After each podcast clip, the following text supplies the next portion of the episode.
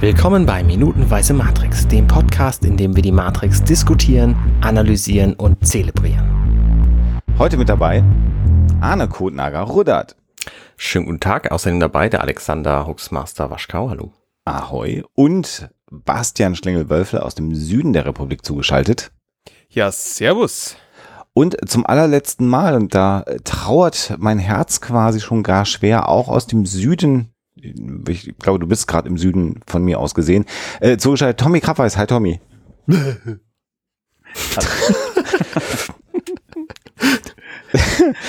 ihr, ihr, merkt, wie, wie, was wir mit unseren Gästen hier anstellen. Das ist ja, ihr kriegt ja nur das mit, was ausgestrahlt wird, was äh, unsere Gäste erleiden müssen bei Minutenweise Matrix. Das aber ist wirklich krass. Also, und ich äh, bin aber dankbar, dass ihr mir dann äh, von gestern auf heute äh, dieses komische Mittel da geschickt habt, was man sich unter die Zunge träufelt. Damit geht's dann wieder. Ja. Das ist eigentlich gar nicht schlecht, ne? Das äh, ja. nehme ich auch seit Jahren. Das ist aber Ach, auch der besondere Service, den wir halt einfach. Das ist wirklich das ist großartig, weil ohne äh, wäre ich jetzt nicht für, äh, nicht zu verstehen gewesen. Wo, ich wobei, jetzt auch noch ein bisschen. Wobei das ja eigentlich nicht oral gedacht war, sondern mehr so zum unter die Nase. Aber wenn es dir oral hilft, ist das auch völlig in Ordnung, Tommy. Das ist was für dich gut ist. Okay, danke. Also wenn es mir im Ural hilft. Ja. Und da muss ich ganz schön weit fahren, weil Eben. ich hatte das einfach falsch verstanden und dann habe ich gedacht, na gut. Aber dass da die LTE-Verbindung einfach auch so gut ist. Ja, ja, ja, Gott sei Dank. Also ich bin sehr weit oben in dieser äh, kleinen, äh, ungemütlichen Hütte. ja. Bin so froh, dass das im Ural hilft. Ja. Ja. Hab's jetzt nochmal gesagt, ja. weil ich so scheiße finde und es wird nicht lustiger. Nein, nein, nein. Also ja. wir sollten hier an der Moral arbeiten. Ja, wir sollten an dem Moral arbeiten. Wir müssen uns dringend an dem Ural abarbeiten. Wer Moral zeigt, der Geschichte. Morpheus. Ach so, ja. Der in einem absoluten Heldenschuss, der gestern begonnen äh, hat und rüde unterbrochen worden ist, von völlig fiktiv gewählten Minutenabschnitten, die wir uns ausgesucht haben, ähm, das ist schon jetzt auch ganz großartig gemacht, weil nach der Riesen-Action fokussiert jetzt alles auf eine einzige Person. Mhm.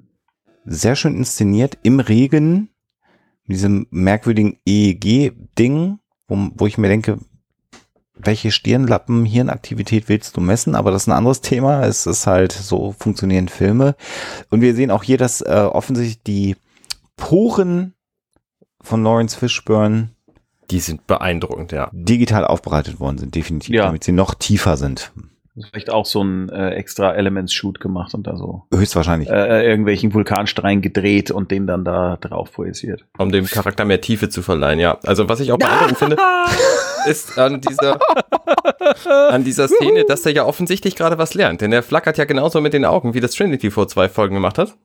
Ähm, Meinst du? Wir wissen nicht genau, was er lernt, denn darauf geht kein Mensch ein. Also was er lernt, weil da so viel. ah. Oh Gott, oh Gott, oh Gott, oh Gott. Wenn man das so hört, könnte man glauben, dass wir das in einem Abend alles aufnehmen und es immer später wird. Das ist ja, äh, das ist ja Quatsch. Außerdem das heißt es ja Lasserwert. Eben. Da steckt ein schlechter Schüttelreim drin, der keinen Sinn macht. Merkst du das? Mhm. Ja. Mhm. ja. Ist gut. Ist gut. Ja. Sollen wir nochmal anfangen? Nee. Äh, ich, auf gar äh, keinen Fall. Das ich möchte, äh, nein, auf gar keinen Fall. Ich möchte auf den Typen hinweisen, der kurz nach dem äh, Shot von Lawrence Fishburne kommt, der so, Ganz der die Regieanweisung nicht begriffen hat, dass die ja immer ihre Fäuste ballen. Und der da hinten, der sieht eher aus, als hätte er jetzt gleich die heilige Empfängnis. ja? Das ist der ist auch so ein bisschen hemdartig, dünn. Ja. ja. Es sieht aus wie den längsten Hals der Welt. das ist René Auberjono aus äh, aus äh, Dings, ne? Deep Space äh, Nine. Deep Space Nine, ja. Natürlich. Ein Reptiloid. Stimmt. das ist ein Reptiloid, ja genau. Sie leben. Ja. ja. Aber das stimmt, das, an der Figur ist ja alles Der hat falsch. die Regieanweisung. Ja, äh, also pass auf, ihr müsst einfach gerade stehen, äh, alle Muskeln anspannen und dann die Pobacken so zusammenzwicken, dass es das Silber aus dem 5-Mark-Stück presst und äh, Du machst es aber ganz anders, bitte. Hat nie ein Regisseur gesagt. Aber was ist das für ein Agent? Der ist auch vorher nie zu sehen gewesen. Der taucht doch nie wieder auf. Mit, mit, ja, der warum der, wohl? Der, ja, weil er Reptiloid ist. Das ist doch bestimmt der Schwippschwager vom Beleuchter gewesen, der auch einmal im Anzug einmal auf dem Set stehen wollte. Also ich habe einfach gesagt, komm, wir drehen das jetzt mit dem. Und nach dem zehnten Mal haben sie gesagt, weißt du was, äh, wir nehmen das jetzt. Komm, lass ja, weitermachen. Das macht keinen Sinn. Da, da haben wir dann auch gesagt, wir wollen jetzt nicht noch, noch einen Tag im, im Regen stehen. Ich habe auch nasse ja. Füße Weil das ist ja auch. Dann haben sie ihn vom Set geschmissen, seine letzten Worte waren, aber ich habe Autofax und sowas. Ja. Aber der Hals ist wirklich ein. Ist da noch Morph drauf? Also nein, ja, Quatsch. nein, das ist doch nicht mal Absicht, dass der so aussieht. Nein, der sieht halt so aus. Also du siehst auch so aus, wenn du dich so streckst. Das machst du halt normalerweise nicht. Wahrscheinlich. So sehe ich mal, nicht aus. Mein Bauch ist viel dicker. Im, hat der Typ im, im Vordergrund eigentlich ein pissfarbenes T-Shirt unter seiner Jacke? Das sehe ich auch ja, gerade. Das muss das Futter sein, das eigentlich rauskommt. Das, das ist das Futter, oder? Was runterhängt, ja. Ja. Das ist Klopapier, was aus seiner Hose lasst, lasst uns bitte beschließen, dass es das Futter ist und nicht weiter drüber reden. Nicht weiter drüber reden. Und draußen äh, äh, schwebt gerade eine fliegende Untertasse. Diese fliegende Untertasse finde ich tatsächlich sehr geil. Die sehen wir nämlich in Sekunde 28 auch. Und da ist sie tatsächlich an der korrekten Position, wo sie sein müsste, um aus dem Fenster, weil die sind ja quasi zwei Räume weiter, ähm, gesehen zu werden. Ach, da ist tatsächlich eine. Ja, das ist ein Gebäudedach und ich finde das ganz geil gemacht. Also da stimmt die Kontinuität mal wirklich echt gut zusammen. Ja, ja, also, Wahnsinn. Das hat was. Da könnte man hm. fast vermuten, dass sie beim Set bauen das vor der gleichen Fototapete gemacht haben. Hm. Also ja, ja, ja, These, richtig, aber genau. Dass das Gebäude einfach vor der Tapete steht und die da einfach rausfilmen und dann ist es halt da. Aber guckt euch mal das Wasser auf dem Boden. Ja, das sieht man ja auch gleich, wenn die Tür aufgeht. Das ist echt schön. Das stimmt. Auch machbar ist. So sieht ähm. das morgens auf, wenn ich aufstehe. ja, oh, Frau, komm her. Äh, wer bin ich? Ich lege mich nochmal hin. Und ähm, dass der, dass der Lawrence Fishburne danach, das finde ich total geil, wie er danach dieses Benommene spielt. Also erst macht er so dieses Hero-Ding und dann ist er so richtig bedröppelt von all dem, was da passiert ist und spielt wirklich realistisch, mhm. dass er erschöpft ist. Und das ist ja oftmals etwas, was gerade in Actionfilmen so äh, vergessen wird, dass es Leuten eigentlich gerade noch schlecht ging. Die humpeln dann für einen Shot mal und dann nie wieder. Und bei ihm glaube ich ihm das einfach, dass der sich gerade irre angestrengt hat, total im Arsch ist und dann so so tapsig diese Sachen so runterreißt, weißt du, wie wenn du so noch benommen bist und so habe ich doch irgendwo hatte ich doch uh, wer bin ich, warum habe ich eine Mütze auf? Das das finde ich super. Das sieht richtig geil aus. Und was ja mit dem Zerreißen der Ketten mhm. ähm, ja auch gezeigt wird, ist, dass äh, auch Morpheus in der Lage ist, ein Stück weit die Gesetze der Physik ähm, zu überwinden. Also der Physik, wie wir sie kennen, weil es ja eben keine reale Welt ist. Das heißt, Trinity ist in der Lage und Morpheus ist hier, obwohl er angeschlagen ist, auch nochmal wieder in der Lage, durch eine besondere Leistung Übermenschliches also durch eine Konzentration letztendlich. Ne? Ja.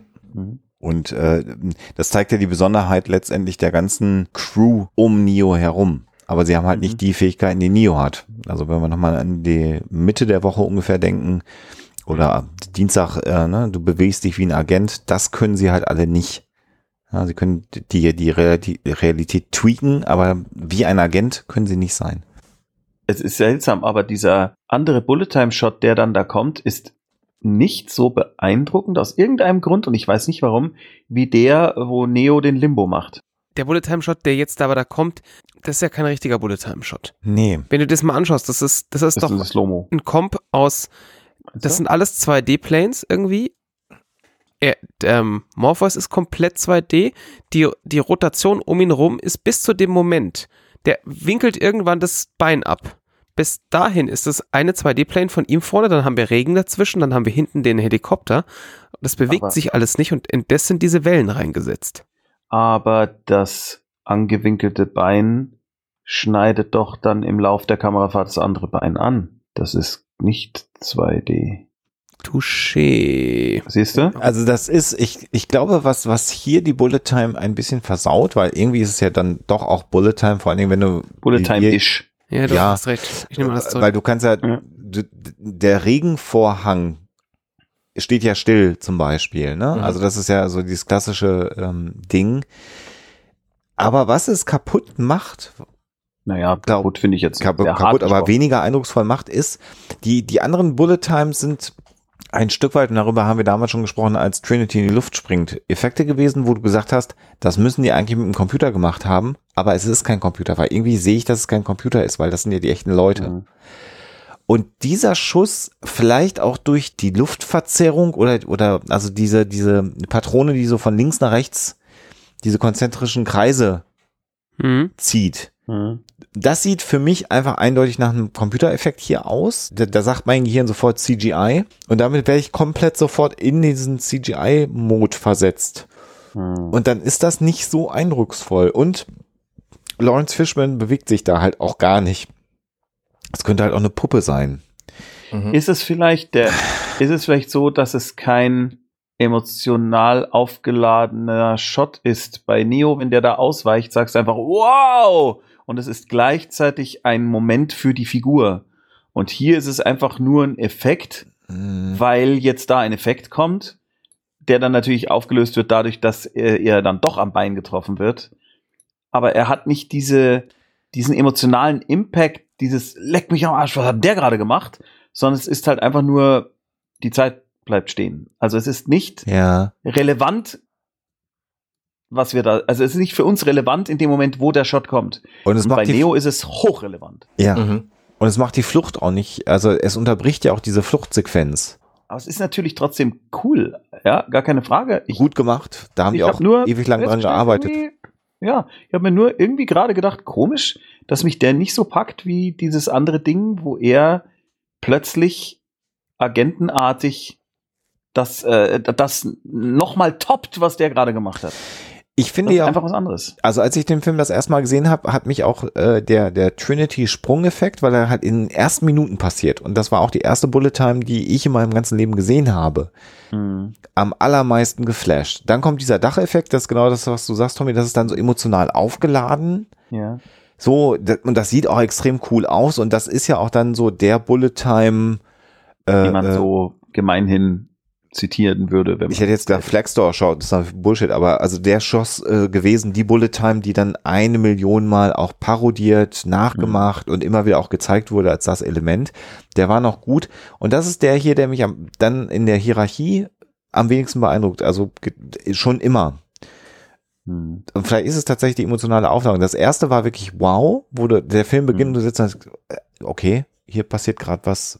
Ah, vielleicht ist es das One, Two, Three, the Third's Funny Problem. Äh, es gibt in der Comedy die Regel der drei. Du sagst einmal etablieren, ein zweites, ne, einmal zeigen, ein zweites Mal etablieren, ein drittes Mal toppen. Und was hier jetzt gerade passiert, ist eigentlich, wir haben es einmal gezeigt mit Trinity, wir haben es dann mit Neo getoppt und danach halt nochmal gemacht. Mhm. Ja. Ja. Also du kannst da drauf achten, du kannst da wirklich gucken, in jedem Tom und Jerry Film, in jeder guten Comedy ist es so, dass du Dinge mindestens dreimal siehst. Und beim dritten Mal muss irgendeine Art von humorvollem Bruch passieren oder ein Topper, weil es sonst einfach nur als repetitiv und langweilig empfunden wird. Und enttäuschend. Die Rule of Three ist wirklich gigantisch. Und hier ist es so, dass der dritte mag sein, dass der technisch total aufwendig war mit diesen vielen Wasserspritzern und all dem Ding, aber er kann die anderen beiden eigentlich Hm. unmöglich toppen. Ja. Ja. Unmöglich. Bin ich, bin ich sofort bei dir. Ja, seltsamerweise.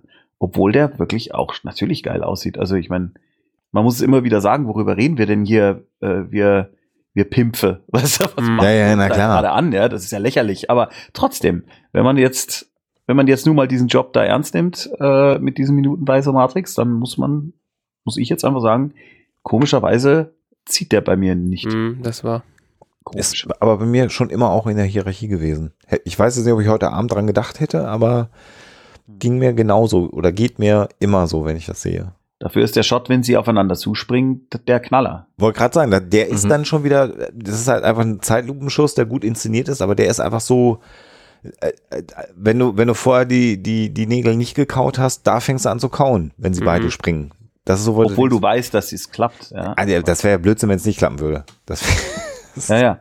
Ist auch Aber geil, dass du trotzdem. dem Lawrence Fishburne, auch wenn du es nicht in Slow-Mo anschaust, also in Bild für Bild, wirklich glaubst, dass der jetzt denkt, scheiße, das könnte in die Hose gehen. Mhm. Der, der sieht so Ja. schockiert aus beim Ja. Sprung. ja. Das ist geil. Das ist super. Und das machen so viele Actionfilme falsch. Es Mhm. gibt ganz wenige, also sowohl Regisseure als auch Darsteller, die das überzeugend machen. Witzigerweise finde ich, dass der Dwayne Johnson einer der wenigen ist, denen ich das immer wieder abnehme, obwohl es cartoonig ist. Mhm. Ja, der The Rock. Das Mhm. mag aber Ja. auch am Wrestling gelegen haben, weil da hat das auch die ganze Zeit so machen Das müssen. kann sein, aber der ist jemand, der wirklich immer wieder dann so aussieht, dass er sich denkt, scheiße, um Gottes Willen, ah, ich mach das jetzt. Mhm. Komisch eigentlich, ja. Aber bei ihm, ich glaube ihm das komischerweise jedes Mal, obwohl die Filme ja eigentlich per se immer cheesy sind. Ja. Und gerade so Sprünge sind ja eigentlich immer cheesy. Und hier, hier ist es gut. Hier wirkt es glaubwürdig. Auch der Moment des Absprungs, insgesamt, wie es inszeniert ist. Ich habe kürzlich, bin gerade wieder dabei, mal Chuck, äh, ein Rewatch von Chuck zu machen. Ähm, muss ich jetzt nicht beschreiben, weil es nicht relevant ist, aber gibt es eine Szene, äh, oder die, das, das häufige Zitat, das Haus explodiert, man kommt gerade noch raus und springt weg. Mhm. Mhm. Und das ist eine Fernsehserie und da sagst du, okay, das darf halt auch ein bisschen weniger gut aussehen. Und in einer Staffel gibt's eine Szene, wo du dir denkst, boah, hättet ihr euch das doch gespart, weil das sieht so scheiße aus, das Compositing. Das ist so doof gemacht.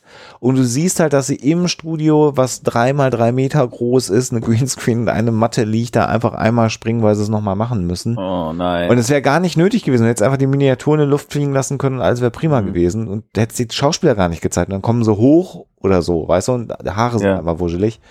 Und da musste man aber diesen Sprungeffekt, wo hinten dann das Haus explodiert, nochmal machen. Und das kann halt auch richtig, richtig doof aussehen. ja, wenn man nicht so- Jackie Chan ist und sagt, ich mach's einfach echt. Mhm. Ja, ja. Genau. Ja. Wo meine Haare brennen. Ja. Ich glaube übrigens, ähm, wenn man so in so ein Seil fällt, was ja per se jetzt nicht unbedingt elastisch ist, bricht man sich da nicht das Genick? Möglich. Also wenn dieses Seil stoppt, ich meine, das hat ja da so einen schönen Gummieffekt am Ende, aber nie im, also Ich habe das in meinem Physikstudium mal berechnet. Also ich glaube, du brauchst an so einem Seil, wenn das keinen keinen Buffer hat, also keinen äh, keinen äh, Gummieffekt, dann reichen schon irgendwie fünf Meter, dass du dir alles brichst. Ich weiß gar nicht, ob er sich das Genick brechen würde, aber wahrscheinlich. Na, in diesem Fall halt irgendwie das, das Die Gesäß, Hüfte. weil das ist ja, ja, Mhm. ja, Hüfte. Ah, hängt da auch noch einer Becken. dran. Ja, das Becken wäre, glaube ich, Matsche. Im Zweifelsfall, je nachdem, wie schwer Morpheus es reißt, wird er auch einfach in der Mitte durchgerissen vom Gewicht. Oder, oder die Trinity hat so ein bisschen nach unten ausgeglichen, weißt du? Ist so ein bisschen mit runtergeflogen damit. Was natürlich wirklich passiert ist, ist, dass da natürlich Neo anfängt, äh, die Realität auch zu beugen. Na, ist ja völlig klar. Meinst du? ja, na klar. Anstelle von sich selber. Ja. Anstelle von sich selber, da ist gar kein Morpheus. genau. There is geil. no spoon.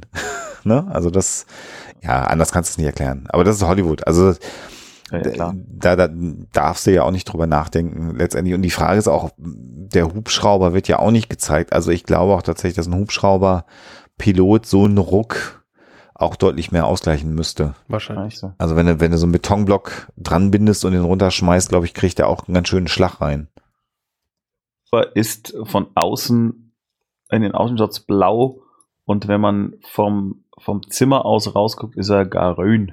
Mhm. Das Color Grading ist an, an so vielen Stellen von diesem Film, weil es halt überall stattfindet, ähm, Ja. ist es halt auch an vielen Stellen extrem schlecht. Also da Ach, haben ist wir auch schon schlecht? einige. Vielleicht, ja, vielleicht ist es auch so, dass man, also wenn ich das jetzt so im Verbund schaue, stört's mich gar nicht. Es ist immer wieder, wenn man sagt, ich schaue das jetzt Bild für Bild blöd Mhm. an, Mhm, dann mhm. fällt mir das auf. Aber gucke ich jetzt diese 10 Sekunden Schnitt raus, Schnitt rein, da fällt es mir schon gar nicht mehr auf. Da weiß ich es zwar, aber das passt schon, weil ich gucke halt raus und ich habe jetzt den Typen hier im äh, äh, als Silhouette vorne.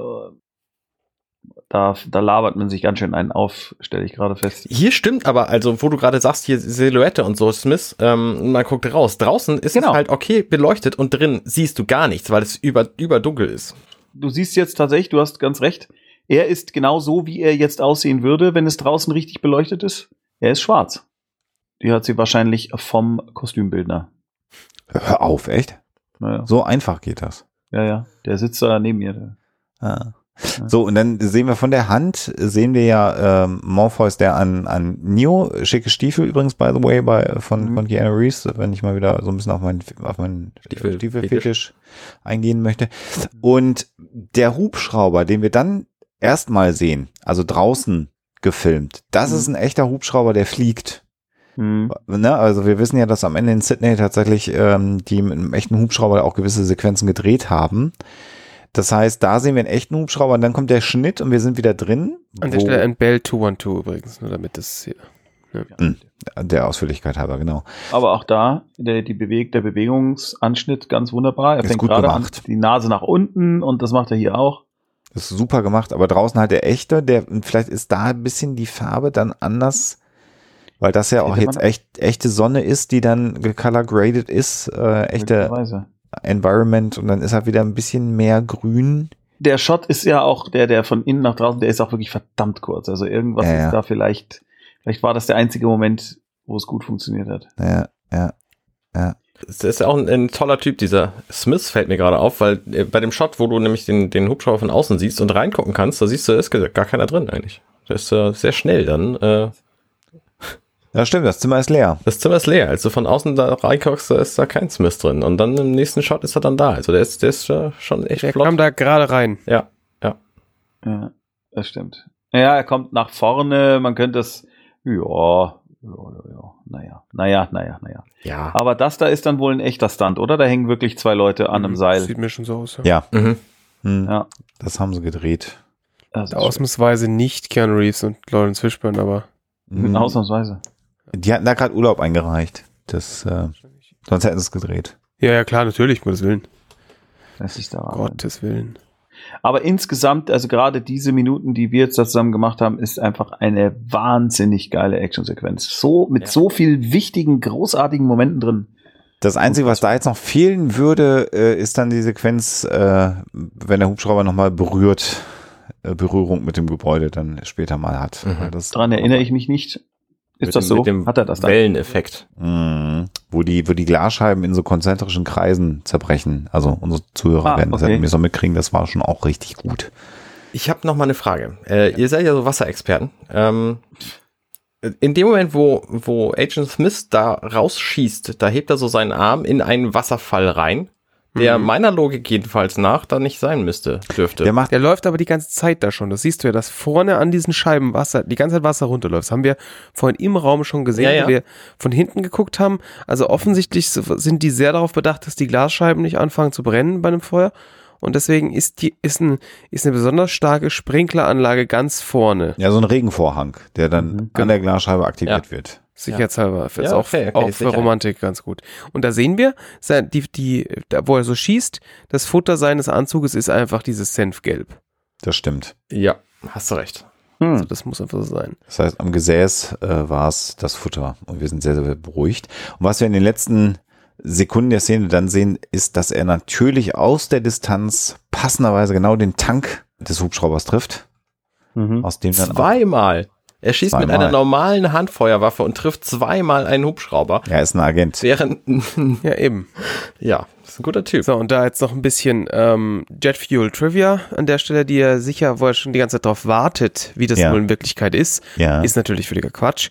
Also es, Jet Fuel wird natürlich auch mit Farbe gefärbt, damit man einfach an der Farbe des, des, äh, des Treibstoffes erkennen kann, was für ein Typ von, von Treibstoff das ist. Ah, Wenn es normaler Diesel wäre, wäre der rot. Es gibt ganz normal äh, für, für bestimmte Diesel ähm, Aircrafts ein Bell 212, fliegt aber mit Jet A Fuel und der ist durchsichtig normalerweise. Also der, Ah. der wird, den würde man hier nicht sehen. Allerdings haben wir natürlich hier jetzt dieselbe Farbe, die wir ein paar Sekunden vorher haben, äh, in einem ähnlichen Austrittsmuster wie bei beim Bein von Morpheus. Mhm. Und Mhm. es wäre natürlich auch viel langweiliger, wenn da jetzt einfach durchsichtige Suppe rausfliegt. Naja, so Mhm. blutet der Hubschrauber Ja, halt. Ne? Ich genau. meine, das ist ja, ja klar. Da muss man jetzt, glaube ich, nicht auf die Filmhochschule gegangen sein, um das Bild zu verstehen, Hm. was, was man da uns vermitteln möchte. Aber schön, dass du das recherchiert hast, Ja, sehr Schlingel. Natürlich. Als Waffen- und äh, Hubschrauber-Experte äh, war das natürlich auch sehr not notwendig. Genau. Und sie fliegen davon und mit den piependen Alarmlampen. Fliegen sie in den Sonnenuntergang und der Film endet. genau. Genau. Ah. Ja, das war eine maximal unterhaltsame Ja. Woche, Tommy. Und natürlich das, Dankeschön. ähm, äh, ich den Bonus-Content, den du uns dann noch mit deinem, ihr, ihr seid befreundet, ne? John Nugent und du. Ja, genau. Mhm. Äh, was du uns da noch zur Verfügung gestellt hast, ist natürlich auch ganz, ganz großartig. Und äh, eine der großartigsten Szenen für mich bei Mara und der Frau Oelbringer ja tatsächlich, wo ich dann wirklich vor dem Fernseher gesessen habe und gedacht habe, what the fuck, äh, war, als sich Billy Boyd Und weil ich natürlich dieses Interview oder dieses Gespräch von dir und John Nugent gesehen so, habe, ich ja. habe ihn natürlich gesagt, erkennst du den ja nicht. Ja, nee, nee. Das, Aber die kannten sich halt. Die beiden. ist, Weißt du, die kannten sich vom Set von Herr der Ringe und dann äh, haben wir uns einfach gesagt, sag mal, John, äh, außerdem hat der wirklich schauspielerisches Talent, der John. Wir gesagt, sag mal, magst du nicht mit Billy das einfach spielen? Du musst ja einfach nur genervt seufzen. aber Sag, warum sure, war der in sure, München gerade? Also ich meine, Billy? Billy Boyd, ja. Äh, also das hat sich so ergeben, dass ich habe den mal bei irgendeiner Con, bei einer Ringcon oder so kennengelernt. Und ähm, er hatte da gerade irgendwie äh, so eine Science-Fiction-Parodie gedreht, ähm, die wofür er einen deutschen Verleih suchte. Und ich kannte jemanden, der das vielleicht hätte machen können. Und dann kamen wir in Kontakt und haben festgestellt, wir finden uns eigentlich so ganz sympathisch und blieben halt dann einfach so Rest, Rest kollegial, freundschaftlich, so ein bisschen im Mailkontakt, so dass halt alle vier Wochen oder so mal irgendwie bisschen reagierst. Und als es dann darum ging, ähm, den Film zu casten äh, und ich da Amerikaner oder Engländer oder irgendwas brauchte, habe ich als allererstes gedacht, weißt du was, jetzt schreibe ich ihn mal. Also ich hatte damit eigentlich jetzt nicht wirklich gerechnet, aber er hat gesagt, ja, das mache ich. Und dann habe ich einer Laune folgend, habe ich gesagt, hey John, der ähm, der Dings, äh, der kommt nach München, der Billy. Sagt, hey, das ist cool, den will ich sehen, da komme ich ans Set. Dann habe ich gesagt, ja, wenn du ans Set kommst, dann kannst du auch gleich mitspielen. und und so- so hat sich das dann ergeben, weil normalerweise als VFX-Supervisor ist er natürlich vor allem dann ans Set, wenn wir VFXen drehen und nicht, klar. wenn wir mit dem Bus durch die Gegend fahren.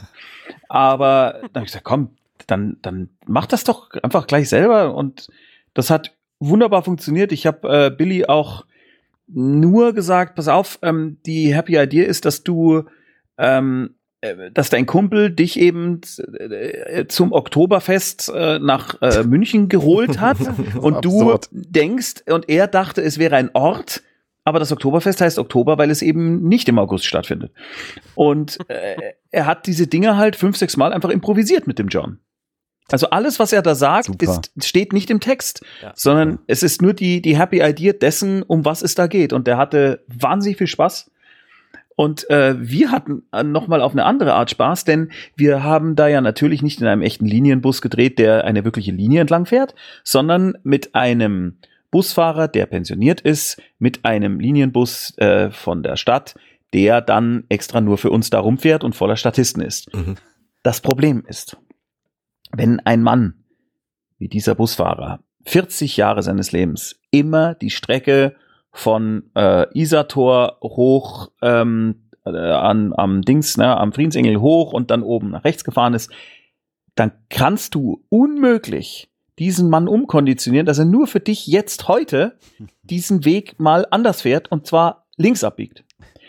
Und das Problem ist, immer wenn er falsch abbiegt, und er ist immer den Weg gefahren, den er halt jahrelang gefahren ist, immer wenn er falsch abbiegt, haben wir das Licht auf der falschen Seite von diesem Scheiß Nein. Und es hat alles überstrahlt. Problem eins. Problem zwei. Er konnte auch nicht an sich halten und ist immer gestoppt bei den scheiß Bushaltestellen. Dann ging die Tür auf und Leute sind eingestiegen. Ohne Scheiß. In, in die Produktion oder Kann doch, was? wohl- das Ja, kann doch nicht dein Ernst den sein. Leuten sagen, entschuldigen Sie bitte, ähm, könnten Sie bitte wieder aussteigen? Ja, bist du so jetzt da wieder aussteigen? Jetzt, äh, äh, nein, das ist kein, wir drehen hier nur. Ja, das ist mir wurscht, der Fall. Nein, jetzt, wir waren da, wo Der sie Münchner an sich, der hat, steht ja da keinen Spaß. Ja, und das, das Geile ist, es gab, äh, einmal gab es einen Moment, da sollte die, ähm, der, der Bus anhalten, die Tür sollte aufgehen und Mara sollte schreiend nach draußen rennen, weil Billy Boyd gerade schwarze Augen bekommen Ja. hat. Ja. So. Der Busfahrer steuert wieder eine äh, Bushaltestelle an und ich sag einfach, weil ich schon so frustriert war, nach zwei Stunden, wir hätten da in einer halben Stunde schon fertig sein können, sag ich zum Kameramann, zum Stefan Schuh, sag ich, mach die Kamera an, sag ich zu Mara, Achtung, gleich geht's los, gleich geht garantiert die Tür wieder auf, denn er wird da vorne anhalten. Wir spielen das jetzt einfach.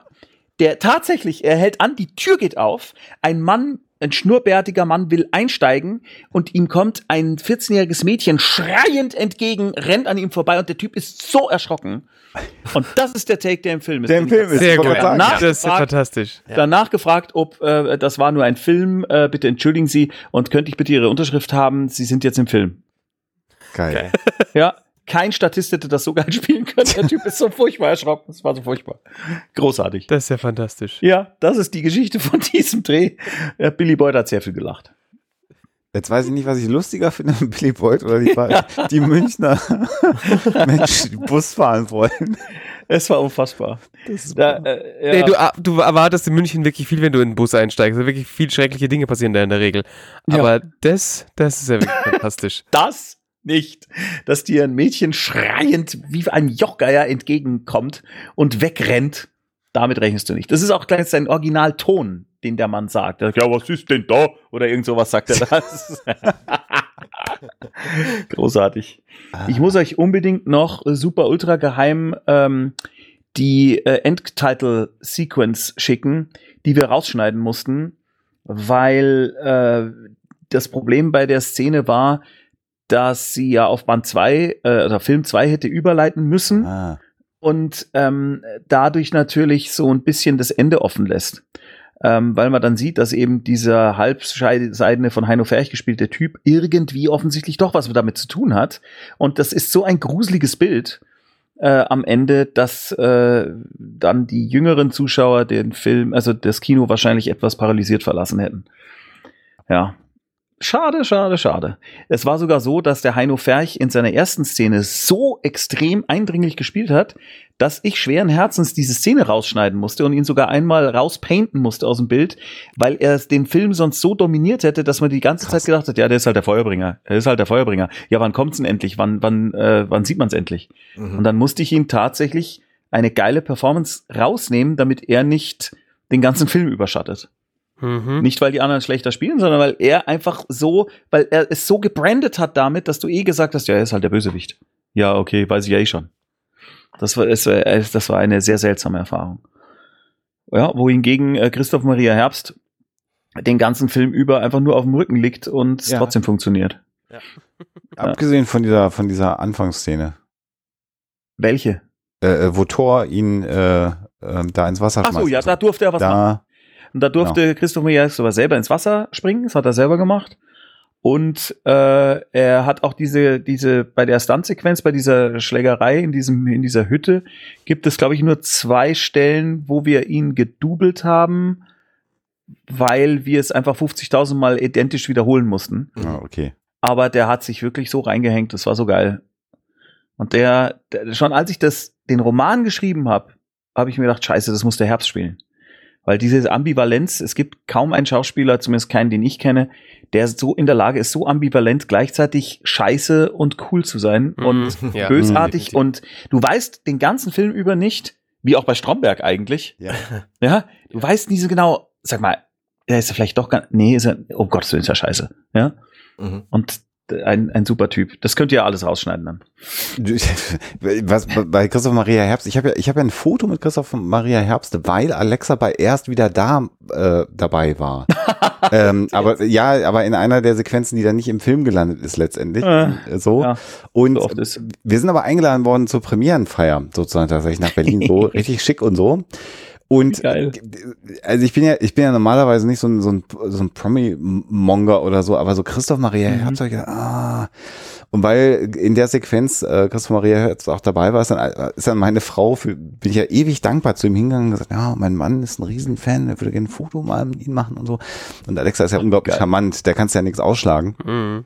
Nee. Und, und, und, das war, und ich hatte aber echt so, weil ich gedacht, wie ist der in echt? Also genau, weil, weil du ja nicht weißt, diese Ambivalenz in all seinen mhm. Rollen, die der hat. In allen Rollen. Äh, ne, also so äh, mal hingehen und ein Bild machen und so ist ja immer so eine Sache, kann man ja auch gerne mal machen. Und bei einer Premiere gehört es natürlich auch zum Geschäft dazu und natürlich sollte man auch nicht kacke sein zu Leuten und so, aber also bei Castro Maria habe ich gedacht, ach, wenn der jetzt kacke drauf ist, irgendwie dann oder so, aber. Dann zerbricht was in dir.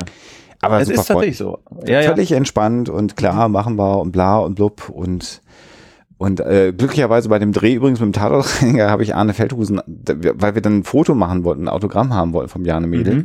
und dann ja, ist er eben hingelatscht und irgendwer stand da vor dem vor dem Gebäude, was die gemietet hatten. Und dann habe ich den vollgequatscht und so und dann Autogramm und dann ja, von wem denn? War so ein bisschen ab, abweisend und dann habe ich irgendwie die ganze Zeit überlegt, hab gesagt, den kennst du irgendwoher, den kennst du irgendwoher. Und dann habe ich ihn angeguckt und gesagt, du bist doch Arne Feldhusen, oder? Und dann grinst er und meinte, ja, ich sage, ja, natürlich dann von dir auch. Und dann meinte er, ach cool, ja, da komm, dann lass mal über Set gehen. Irgendwie da war er, glaube ich, ganz ah. dass er erkannt worden ist. Als ah, der okay. Macher natürlich. Das war aber super ah. nett dann irgendwie. Also das war, ähm, der ist ja auch cool, der Arne Feldhusen irgendwie. Und riesig. Ich habe den nie, den nie kennengelernt. Der ist riesig. Meine Fresse. riesengroß. Also wirklich Kommt größer Körpergröße. als Bjarne Mädel einfach. Ja, also äh, ich bin ja so jetzt auch nicht der allerkleinste und bei Ich Anne, bei Anne Feldhusen habe ich schon auch nach oben geguckt. Das hat mich schon auch Ja, beeindruckt. Also Wofür er nichts kann, ne? das sagt auch eigentlich überhaupt gar nichts aus. Na? Aber ich, ich dachte, ich erwähne Es ist wie wenn du, wenn du äh, äh, jetzt äh, klischeehaft einer Frau ein Kompliment machst, wo ich mir da manchmal so denke, äh, klar, einerseits freuen, andererseits muss man sich doch da irgendwann mal denken, ja, super, das ist das Einzige, was du dir jetzt als Kompliment ausgesucht hast, wofür ich wirklich gar nichts kann. Mhm. Ja, Da hast du völlig recht. Ähm, ja ich das ist schon mal ganz wenig Ja, Trotzdem freut man sich, also wenn jetzt meine Frau zu mir sagt, hey, jetzt mit dem mit dem langen Bart, das ist der ist zwar grau, aber irgendwie sieht das cool aus, da freue ich mich dann trotzdem natürlich drüber, weil ich natürlich mich freue, wenn jemand findet, das sieht irgendwie gut aus, aber auf der anderen Seite Aussehen ist etwas, da kann man eigentlich nur dann was dafür, wenn man vielleicht hart abgenommen hat vielleicht oder sein Gewicht hält oder Sport macht oder so, aber im Endeffekt ist das jetzt keine, es ist so wie Deutsch sein, wo ich auch Mhm. nicht verstehe, wo da Ja. die Leistung genau sein soll. keine, keine Leistung. Ja, ja, genau. Ja, es ist keine Leistung. Aber, ja. Aber Was, was aber eine Leistung ist, das ist, wenn ihr das tatsächlich schafft, diesen ganzen Film durchzuquatschen. Das ist wirklich krass. Also wir sind schon relativ weit. Ja. Das ist wirklich. Ich glaube, uns fehlen nur noch 30 Minuten oder so. Nur noch. Ja, ja. Ja. Also ja, 30 Stunden. Ja, ungefähr. Wenn Nee. wir sie mit dir aufnehmen würden, dann schon. War das jetzt ein Vorwurf oder ein Lob? Das ist, ähm, das ist eine, Fe äh, eine Feststellung und ich muss sagen, das ist, ähm, das sind extrem unterhaltsame Minuten. Das, das Ding ist aber, dass wir so unterschiedliche Gäste haben, Mhm. Dass wir die Gäste gar nicht in Relation zueinander setzen äh, Ja, umso besser. können. Also Umso das, besser. das macht's ja so so reizvoll und äh, tatsächlich aus dem aus dem Business bist du glaube ich der einzige, den wir haben. Insofern Ach macht so. das schon Sinn, dass wir mit dir ein bisschen mehr über Filme machen und so gesprochen Ja, haben. da Wir kann sind man ganz schön Meta in Ja. dieser Folge. Wir haben sie nicht beendet. Ich wollte nur kurz darauf hinweisen. Das schneidest du ja, das kannst du dir ja aussuchen, was du schneiden möchtest. Nee, lass es nicht. drin und lass es dann in Bullet Time laufen. Ich schneide ja gar nichts. Ja, dass wir einfach.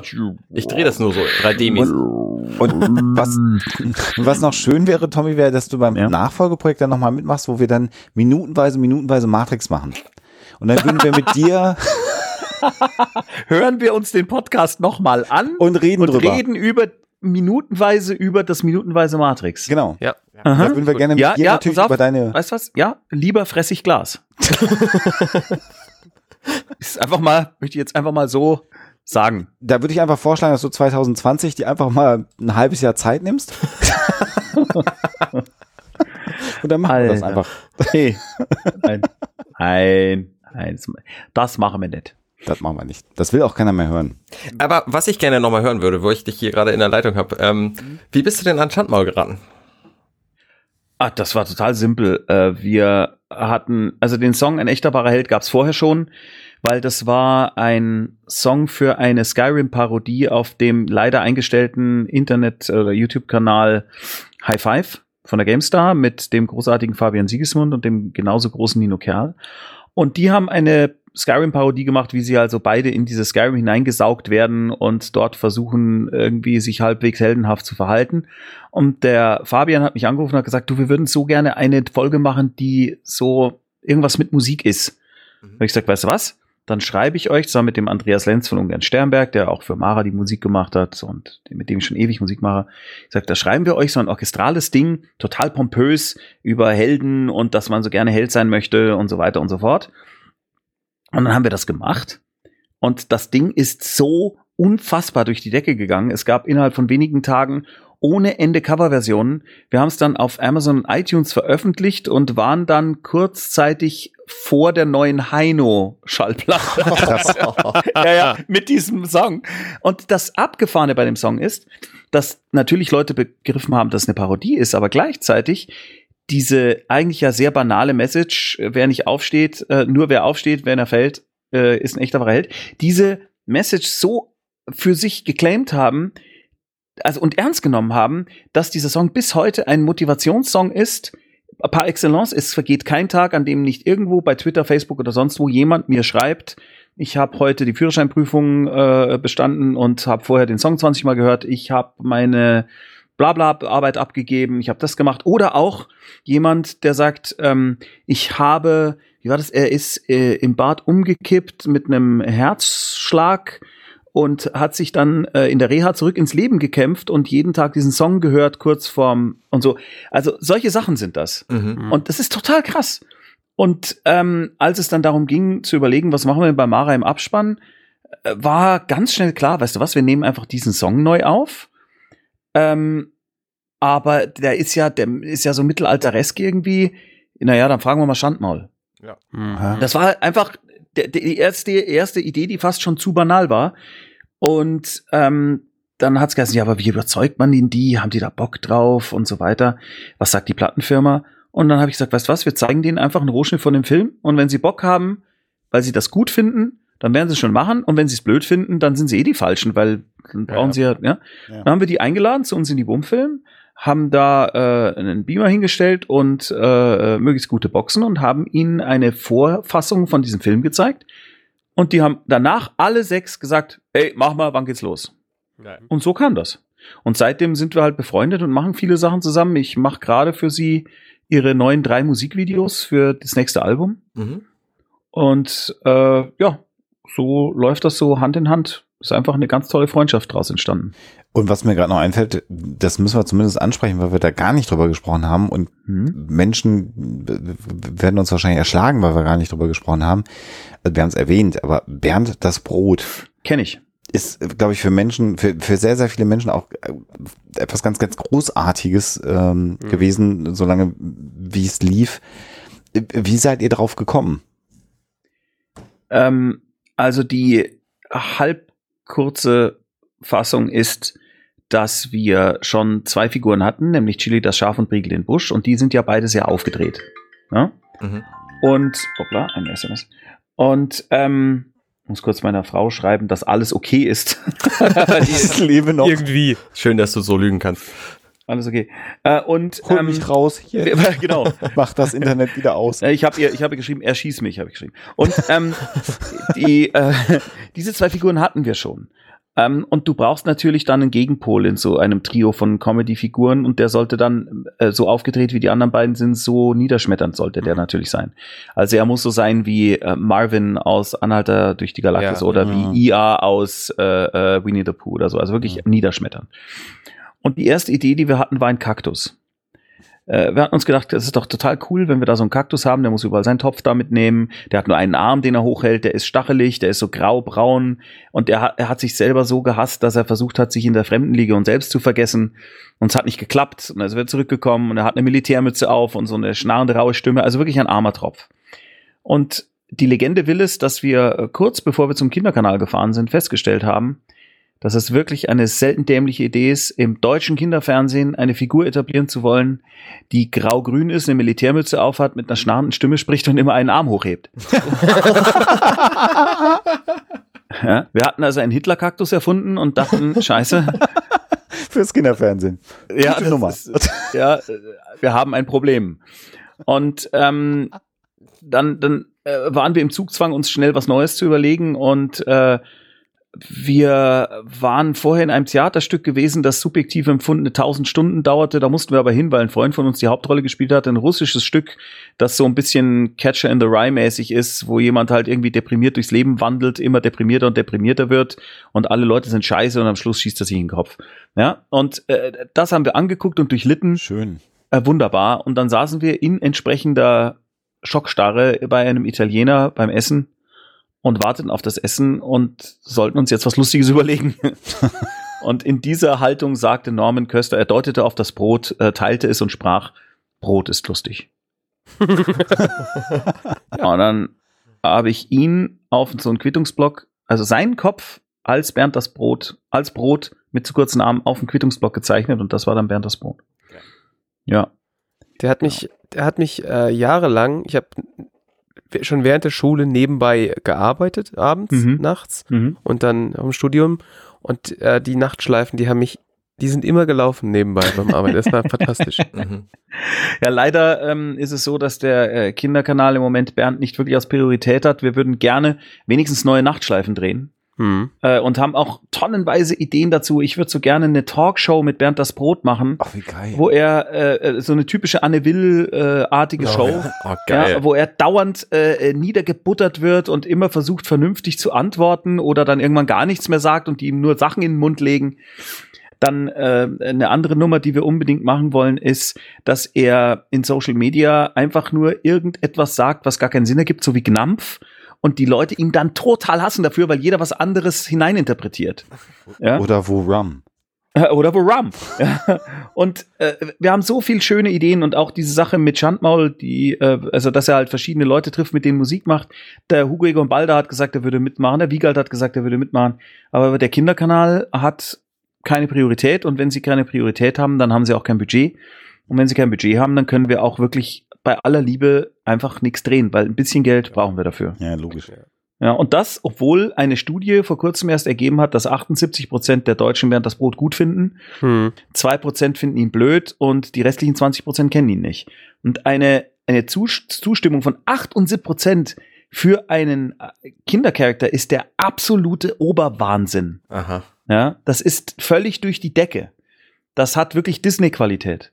Hm. Aber der Kinderkanal möchte halt momentan nicht und macht halt andere Sachen, die auch gut und wichtig und richtig und schön sind, aber halt nicht mit uns.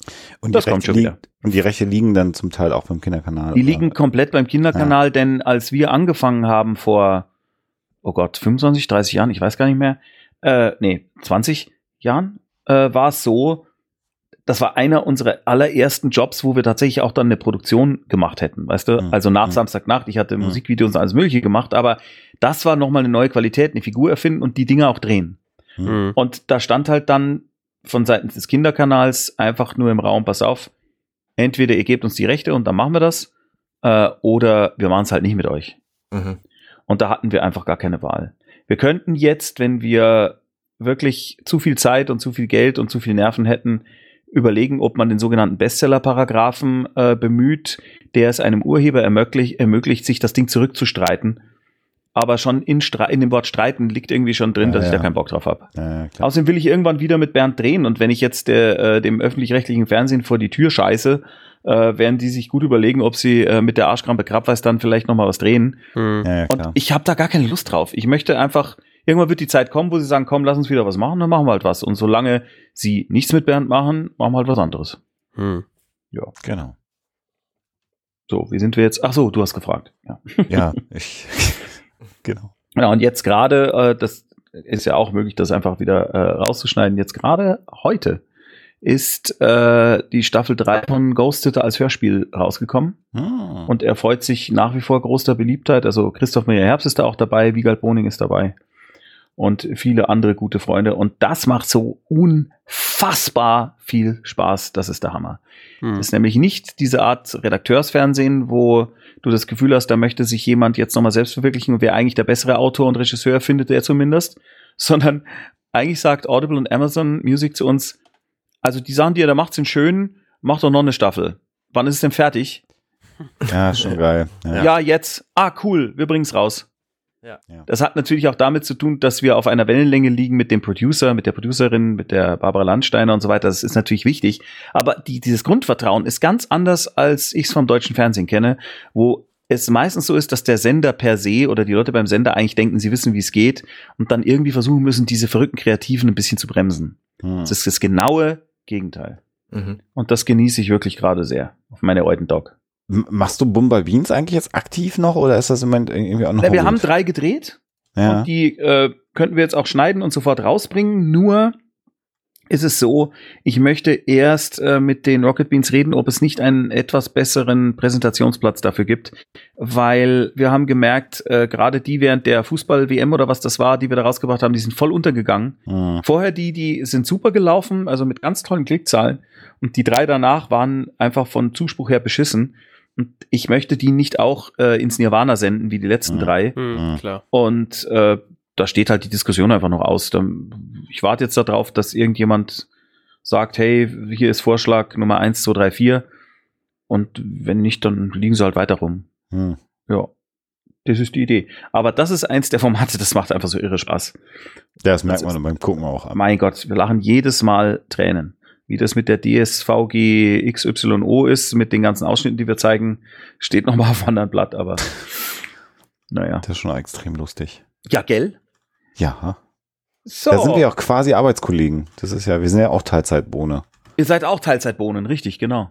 Richtig, ja, genau. immerhin. Da- Siehst du, daher kennen wir uns. Haha. Jetzt müssen wir uns nur mal persönlich treffen, so in echt. Ja, ähm, wenn ich in Aber- Hamburg bin und ich bin ab und zu in Hamburg, dann äh, können, kann ich ja mal bei irgendeinem Podcast, wo ich was dazu beitragen kann, live bei dir sitzen. Wir können auch einfach, dann denken wir uns einfach mal spontan aus. Genau. Das ist dann einfach, Minutenweise Kaffee trinken. das, das, das Mega. ist, ich, alles wir, unterhaltsam. nehmen, wir nehmen uns beim Kaffeetrinken auf und reden da nachher dann drüber. Ja. So wie bei John Lennon halt, nur besser mit Kaffee als mit Penen. Ist die Mehrzahl von Penis Pene? Oh, und Penäe? Penaten? Das kann man ab und zu mal vielleicht, aber nein. Man Ja. könnte es nachschlagen. Ich habe kürzlich den, den, den, den, äh, das Präteritum vom Braten musste ich echt nachgucken. Ich weiß gar nicht, was Präteritum ist. wollte ich gerade auch sagen, Mensch. Vergangenheitsform. Aha. Braten? Bri Bru Brut. Briet. ja, genau. Briet. Ja. Ja? Ach, Wenn du erkoren bist, was ist dann vorher mit dir passiert? Wisst ihr das? Gekürt. Nee. Nicht? Wenn du Ja. auserkoren bist, Ja.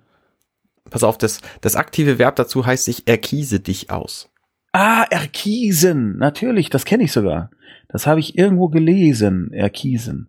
wie sind wir eigentlich von minutenweise Matrix zu zahlenweise Duden gekommen? Zahlen. Das ist übrigens, äh, also das ist äh, eins von den beiden Anschlussprojekten. Also entweder seitenweise Telefonbuch. der Duden, der Duden, äh, der hat bei mir sowieso ausgeschissen. Ach nee, Quatsch, das ist nicht der Duden, sondern es ist ähm, der Brockhaus. Der hat Aha. bei mir ausgeschissen, weil ich habe ja sehr lange mit einer Band gespielt, wo wir eben auch viel auf Hochzeiten gespielt haben und jeder zweite fucking Brautvater, dem fällt nichts Besseres ein in seinem kleinen, kleingeistigen Jägerzaunhirn, als seine Scheißrede zu beginnen mit Ehe, Komma, die. Was? Ja, ich schwör's dir, ich habe, ich weiß nicht auf wie viel hundert Hochzeiten gespielt und jedes zweite gefühlte Mal sagt der fucking Brautvater Ehe, Komma, die. Der Brockhaus sagt, äh, Weißt du, was mein Ehrlich? Brautvater gesagt hat? Ehe, Der Komma, hat der. nichts gesagt und hat einfach noch Schnaps bestellt. Mein, Ja, oh Gott. mein, mein, mein äh, Schwiegervater hat eine sehr, sehr, sehr elaborierte Rede gehalten. Die war ziemlich cool. Die ging nicht damit los. Die ging nicht damit Diego los. Nee, die, die war, die war ziemlich persönlich und äh, da Ach, war ich schön. aber auch schon zehn Jahre mit Alexa zusammen und der hat äh, auch darüber könnten wir dann irgendwann mal in einem Podcast reden, wie er mich morgens um vier äh, in, in dem schönen Bad Pyrmont, als ich zu Besuch bei meinen Schwiegereltern war, suchen gefahren ist, weil ich mit Schulkollegen von Alexa unfassbar versackt bin und die gedacht Oh haben, nein. ich werde nie wieder nach Hause finden und ich war bester Laune im, in einem Partykeller irgendwo in Bad Pyrmont im schönen Niedersachsen. Dann kommt dein Papa rein. Nee, der hat mich ja nicht gefunden, aber Alexa hat ihn genötigt, morgens um vier mit dem Auto durch den Ort zu fahren und mich zu suchen, ob ich nicht in irgendeinem Graben liege. Ach du Scheiße. Und der war Allgemeinmediziner und hat drei Stunden später, weil er Samstag seine Praxis offen hatte, wieder Patienten gesehen. Das war auch dann beim Sonntagsfrühstück dann hinterher am nächsten Tag eine super Atmosphäre so. Da habe ich gedacht, cool, hier brauchst du auch nicht mehr hinkommen. Es ist so schade, dass die beste betrunkenen Geschichte, die ich kenne, nicht mir selbst passiert ist. Andererseits auch nicht. Ich, ich, damit beenden wir jetzt diesen Podcast, weil ich glaube, danach können wir nichts mehr. Aber das muss ich jetzt, das Ja. tut mir so leid, aber Ja. ich muss es jetzt erzählen. Der, äh, das ist ein Kollege, Ex-Kollege, der in der Bumfilm gearbeitet hat, Stefan Hummel, der war erst Azubi und dann später Produktionsleiter, dann ist er woanders hingegangen. Das ist nicht wichtig. Wichtig ist, dass sein Vater, als der Hummel, ich glaube so 16 war, gesagt hat, ich weiß, wie ich dich dazu bringen kann, dass du nie ein Alkoholiker wirst. Du wärst jetzt mit 16 einmal gescheit Psuffer, dann geht's dir so schlecht, dass du nie mehr einen Alkohol trinkst. Das ist Pädagogik. Und Wow. ja, schwarze Pädagogik. Und dann Ja, ja, hat er das dann hier auf dem Land, wie das dann so ist, äh, hat er dann den Burschenverein angerufen und gesagt, Burm, fult's man ab. Dann haben die den Stefan Hummel, den Hummel, mitgenommen auf eine Tour, die hat sogar einen Namen, aber ich weiß nicht, wie das heißt. Man klingelt an jedem Haus und der Delinquent muss von jedem alkoholischen Getränk im Haus ein Stamperl, also ein kleines Glas, probieren. Ach du. Ach So. du Scheiße. Nach dem dritten Haus war der Hummel schon so brutal dicht, dass er sich nur noch rudimentär auf den Beinen halten konnte. Aha. Nach dem vierten oder fünften Haus haben sie ihn nicht mehr ins Auto gelassen, sondern haben ihn in offenen Kofferraum transportiert, weil sie Angst hatten, er reiht alles voll. Nach dem siebten Haus haben sie, haben sie den Spaß verloren, weil der Hummel nicht mehr reagiert hat und haben ihn einfach im Straßengraben liegen gelassen. Oh Gott, oh Gott, oh Gott. Daraufhin hat sich der Hummel, als er dann irgendwann aufgewacht ist und ihm kalt war, gedacht, jetzt gehe ich nach Hause. Und schafft es tatsächlich in die richtige Himmelsrichtung nach Hause zu laufen, kam irgendwann nach Stunden am richtigen Haus an. So, jetzt wird's interessant. Er ging, sperrte die Tür auf, merkte, ihm wird schlecht, ging auf die Toilette, er brach sich in die äh, Schüssel, äh, machte dann sauber auch noch die, also die, die, äh, die Klobrille, weil da ein bisschen Spritzer dran waren, ging dann nach oben in sein Zimmer, in sein Jugendzimmer und stellte fest, oh, das Jugendzimmer dreht sich. Da kam dann immer der Schrank vorbei, der Tisch, das Bett, der Schrank, das Tisch, der Tisch. Und dann hat er sich gedacht, das ist ja ganz einfach. Wenn jetzt das Bett wieder vorbeikommt, dann springe ich. Gott, oh Gott, oh Gott. Sprang, verlor die Besinnung. Am nächsten Tag wachte er auf, weil seine Mutter ins Zimmer kam und sagte, um Gottes Willen, Stefan wird sie wohl gesagt haben und nicht Hummel, was ist mit dir passiert? Er lag nämlich unter seinem Tisch, der Drehstuhl auf ihm, blutverschmiert, weil er natürlich mit dem Gesicht in, den, in die Tischplatte gesprungen ist. Dann sagte seine Mutter, Stefan, wenn du jemals wieder betrunken nach Hause kommst, habe ich eine Bitte an dich. Wenn du dann ins Bad kotzt, versuch's bitte nicht sauber zu machen. Denn er hatte es wirklich geschafft. Also wenn er nur diesen einen Haufen gekotzt hätte, wäre nicht so schlimm gewesen. Aber er hat in seinem Suff die Kotze über das gesamte Bad verteilt, als er dachte, er würde ein bisschen was sauber machen. Aha, aha. Oh Gott, oh Gott, oh Gott. Ja? Also, die Lehre daraus ist klar wenn bei dir das Bett vorbeikommt, spring nicht. Spring, wenn der Schrank vorbeikommt, weil das Bett kommt danach. und davor ist der Tisch. Also beim Schrank springen und Aha. vorher nicht aufwischen. Mhm. So. Schöne Szene, schöne Szene. Ja. Erinnert mich spontan optisch an die Szene in Wolf of Wall Street, wo er dann mit dem Kennt ihr die? Das ist nee. ganz, ganz herrliche Szene. Also er, er, es wird so filmisch erzählt, wie er im völlig dichten Zustand irgendwie sein, sein Maserati oder was das für ein Auto ist, irgendwie problemfrei zu einer, zu einer anderen Kneipe fährt, ein paar Kilometer und dann äh, da telefoniert und dann wieder zurückfährt so. Und es war völlig, völlig problemfrei erzählt er und dann sieht man die Version, wie sie wirklich war und er ja, so halt eben. überall an. Es ist echt übel. Aber genau so. Jetzt hatte ich natürlich gehofft, dass ich damit wirklich, also damit kann man eigentlich äh, jede Art von Unterhaltung beenden, weil danach eigentlich äh, die Leute entweder sagen, ich muss jetzt kotzen oder darauf fällt mir jetzt nichts mehr ein. Ich hätte noch. Ja, sorry, habe ich jetzt. Aber, aber das war mein. Dann ich habe noch einen speziellen Podcast. Eine prima, eine prima Zweigelderfahrung gemacht auf dem Geburtstag meiner Schwiegermutter. Aber das ist eine andere Geschichte für das ein anderes ist, Mal. Die soll ein andermal äh, erbrochen werden. Tommy, vielen, vielen, vielen, vielen, vielen, vielen Dank, dass wir dir so viel Zeit klauen durften und Sehr gerne, ähm, wirklich. Das war für deinen Einsatz. Das war großartig. Und das alles mit dem mobilen Hotspot hier. Ich glaube, äh, mein, mein Datenvolumen wird ganz neue Höhen erfahren. Aber es hat sich gelohnt. Also wäre ich dir den Hut von der vor dem Einsatz, den du auch an der Stelle noch gebracht hast. Es hätte ja sein können, dass ich, dass ich das alles gelogen habe, aber glaub mir, ich bin viel zu genervt, um das gelogen zu haben. ich wünsche euch einen wunderschönen Abend und weiterhin viel Spaß mit der restlichen halbe Stunde und schickt mir dann einen Link, wenn es fertig ist. Ich hoffe, ich bin zu diesem Zeitpunkt noch am Leben und habe kein Alzheimer dass ich mir das dann anhören kann. Gar ja, kein Problem. Und allen Hörern da draußen natürlich ein schönes Wochenende und wir hören uns Montag wieder bei Minutenweise Matrix. Macht's gut. Bis dann. Ciao, ciao. Bis dann. Tschüss. Hey, ich bin Arne und das war Minutenweise Matrix. Wenn euch dieser Podcast gefällt, dann unterstützt mich doch ein wenig. Ich schneide, produziere und hoste diesen und weitere Podcasts wie auch andere Projekte im Netz. Informationen, wie ihr mich unterstützen könnt, findet ihr auf compendion.net.